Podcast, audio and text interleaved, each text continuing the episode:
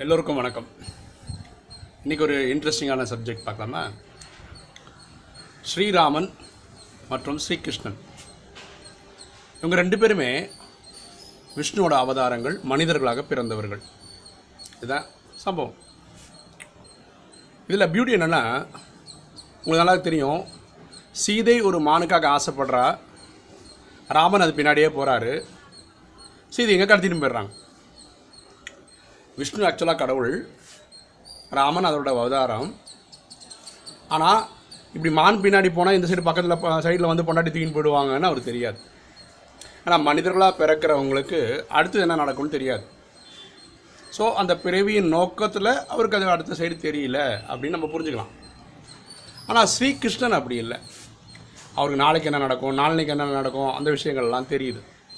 ஆனாலும் அவர் மனித பிறவி தான் அப்போது ஒரே கடவுளுடைய அவதாரம் விஷ்ணுவோட அவதாரம் ஒன்றுக்கு ஒரு க அவதாரத்துக்கு வந்து தெரியுது ஒரு அவதாரத்துக்கு தெரியல.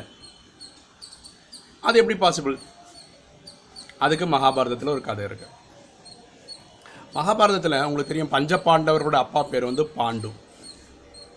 பாண்டு என்ன பண்ணுறாருன்னா அவருக்கு பயங்கர பக்தி. போய் உட்காந்து தபஸ் பண்ணுறாரு வருஷக்கணக்காக தபஸ் பண்ணுறாரு அப்போது அவருடைய தந்தையார் காலமாயிடுறார்.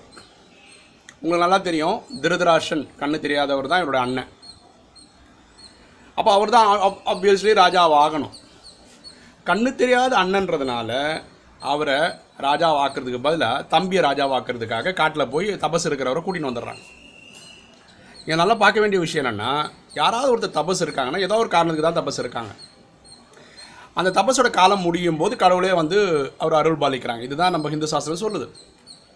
ஆனால் இவர் எந்த ஒரு வரமும் வாங்கிக்கவே இல்லை. நேராக வந்தார் ஆட்சி பண்ணார் கொஞ்ச நாளுக்கு அப்புறம் அவர் தானாகவே காலமாயிட்டார்.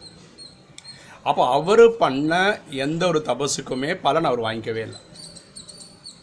சாஸ்திரம் என்ன சொல்லுதுன்னா இந்த மாதிரி ஒரு ஆள் த- வெறும் தபஸ் மட்டுமே பண்ணி அதோட பலனே வாங்கிக்காமல் காலமாயிட்டாங்கன்னா அவர் இறந்ததுக்கப்புறம் அடக்கம் பண்ணுறதுக்கு முன்னாடி அவருடைய ஒரு சொட்டு ரத்தத்தை யார் பருகிறாங்களோ யார் டேஸ்ட் பண்ணி பார்க்குறாங்களோ அவங்களுக்கு ஃப்யூச்சரை பற்றி தெரிஞ்சுக்கக்கூடிய ஒரு பவர் கிடைக்குது.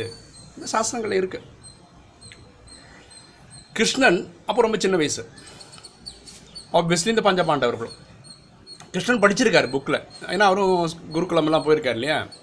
இந்த மாதிரி யாரோடையாவது இந்த மாதிரி தபஸ் இருந்து அவங்களோட ரத்தத்தை குடித்தா ஃப்யூச்சர் தெரியும் அப்படின்னு. ஸோ இவர் பாண்டு இறந்து கிடக்கிறாரு. அவர் வந்து மகாராஜா ஆக்சுவலாக ராஜாக்களுக்கெல்லாம் ராஜா. பல ஊர்களுக்கு சேர்ந்து ராஜாவாக இருந்தார். ஸோ ஆப்வியஸ்லி அவருடைய மரணம் நடந்தபோது ஊரில் இருக்க சிற்றரசர்கள் நிறைய பேர் வந்து குவிஞ்சிட்டாங்க.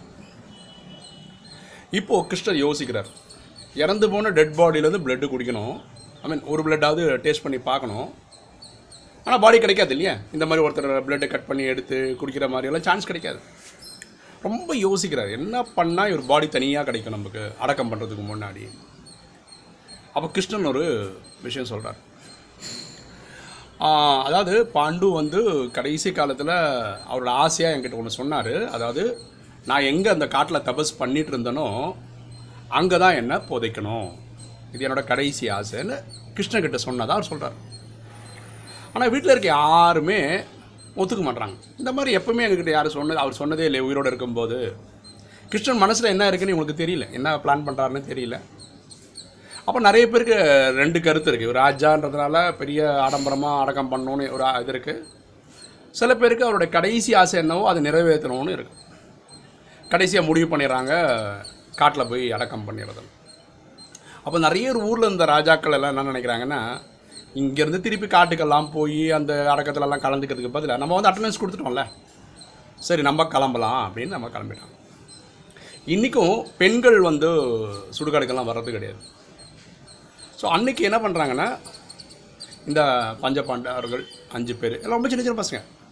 இவங்க கிருஷ்ணன் இப்படி ஒரு அஞ்சு பேர் ஒரு பத்து பேர் வச்சுக்கோங்க ஒரு டசன் பேர் எடுத்து இந்த பாடியை தூக்கின்னு காட்டுக்கு போக்கி போயிட்டுருக்காங்க லட்டஸ் இமேஜின் ஒரு ரெண்டு கிலோமீட்டர் தள்ளி தான் அந்த காட்டுக்குள்ளே ஒரு சுடுகாடு இருக்குன்னு வச்சுக்கோங்க அங்கே தான் போயின்னு இருக்காங்கன்னு வச்சுக்கோங்களேன் ஒரு ஒரு கிலோமீட்டர் டிஸ்டன்ஸ் வரைக்கும் போனதுக்கப்புறம் கிருஷ்ணன் நினைக்கிறார். பெரிய கூட்டத்தை நம்ம ஒழுகி கட்டிட்டோம்.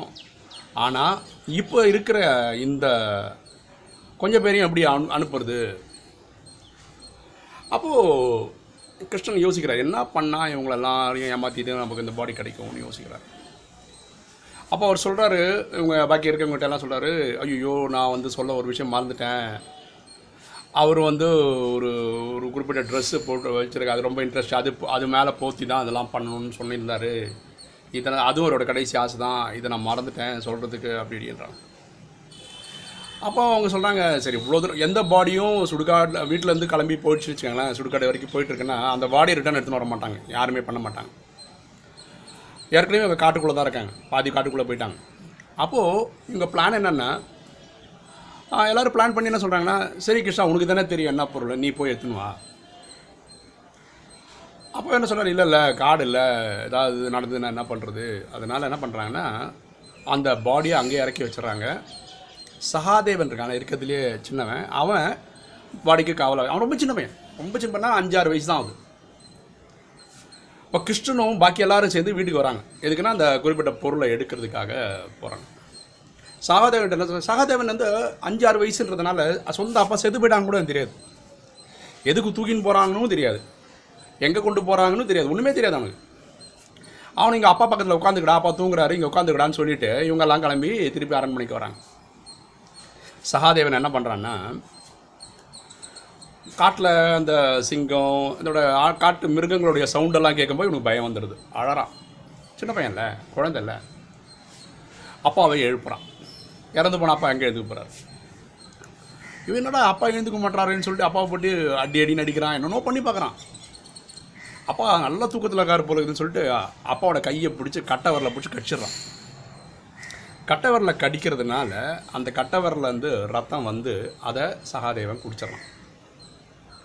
சகாதேவன் குடித்த அடுத்த செகண்டு அவனுக்கு எல்லாமே தெரிய வருது ஃப்யூச்சரை பற்றி அவனுக்கு என்ன தெரியுதுன்னா கிருஷ்ணன் தான் இந்த பிளான் எல்லாம் போடுறாரு. ஃப்யூச்சரை தெரிஞ்சுக்கணும்னு ஆசைப்படுறாரு. அதுக்கு தான் இந்த விளையாட்டுலாம் விளையாடுறாரு. இந்த பக்கம் என்னாச்சுன்னா கிருஷ்ணன் இவங்களெல்லாம் வீட்டுக்கு போயிட்டு எடுத்துகிட்டு வர சொல்லிட்டு ஒரு ஷார்ட்கட் ரூட்டில் திப்பு திப்பு திப்பு திப்புன்னு இந்த பாடி பக்கத்தில் வந்துடுறேன் ஏன்னா சின்ன பையன் இல்லை இவனை ஏமாற்றி நம்ம எதாவது பண்ணிக்கலான்ற மாதிரி வராரு. இந்த சகாதேவனை பார்த்த உடனே சகாதேவன் கிருஷ்ணனை பார்த்த உடனே ஃபஸ்ட்டு சொல்கிற டைலாக் இதுதான். கிருஷ்ணா நீ எதுக்கு வந்திருக்கிறேன்னு எனக்கு தெரியும். உடனே கிருஷ்ணன் புரிஞ்சுக்கிறாரு இவனுக்கு பிளட்டை குடிச்சிட்டான் இவனுக்கு ஃப்யூச்சர் தெரிய ஆரம்பிச்சிச்சின்னு தெரிஞ்சு போச்சு. உடனே ஆன் தி ஸ்பாட் கிருஷ்ணன் வந்து சகாதேவனுக்கு ஒரு சாபம் கொடுக்குறாரு. உனக்கு ஃப்யூச்சரை ப்ரெடிக்ட் பண்ண முடியும். அப்படி ஒரு சக்தி இருக்குது அப்படின்னு உலகத்துக்கு தெரிவிச்சிட்டேன்னா ஆன் தி ஸ்பாட் உன் தலை வெடிச்சு நீ செத்துருவேன் சகாதேவன் கடுப்பாயிடுறான் நான் ஒன்றுமே சொல்லி நீ என்ன பண்ண? நீ எதுக்கு வந்திருக்கேன்னு தெரியும்னு மட்டும் தான் சொன்னேன். இதுக்கு நீ இவ்வளோ ஹார்ஷாக நீ எனக்கு ஒரு சாபம் தர வேண்டிய அவசியம் கிடையாது. அப்போ சகாதேவன் சொல்லுவான் இதனால் நான் உனக்கு ஒரு சாபம் தரேன்னு சொல்லி கிருஷ்ணனுக்கு ஒரு சாபம் தரான். நாங்கள் அண்ணன் தம்பிங்க அஞ்சு பேர். இந்த அஞ்சு பேரில் யாராவது ஒருத்தர் இறந்துட்டா அந்த பாடி உன் உடம்பு மேலே வச்சு தான் கொளுத்துவாங்க.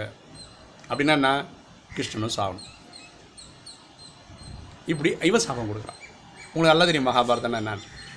அந்த பதினெட்டு நாளும் இந்த அஞ்சு பேரை காப்பாற்றுறதுக்கு கிருஷ்ணன் படுற பாடு ஆக்சுவலாக கர்ணன் யாரையும் தனித்தனியாக சிங்கிள் சிங்கிளாக எல்லாரும் போட்டு தள்ளிடுவான். அவங்ககிட்ட போய் கெஞ்சி கூத்தாடி நீ வெறும் அர்ஜுனனை மட்டும் தான் டார்கெட் பண்ண பாக்கி யாரையும் தொடவே கூடாது.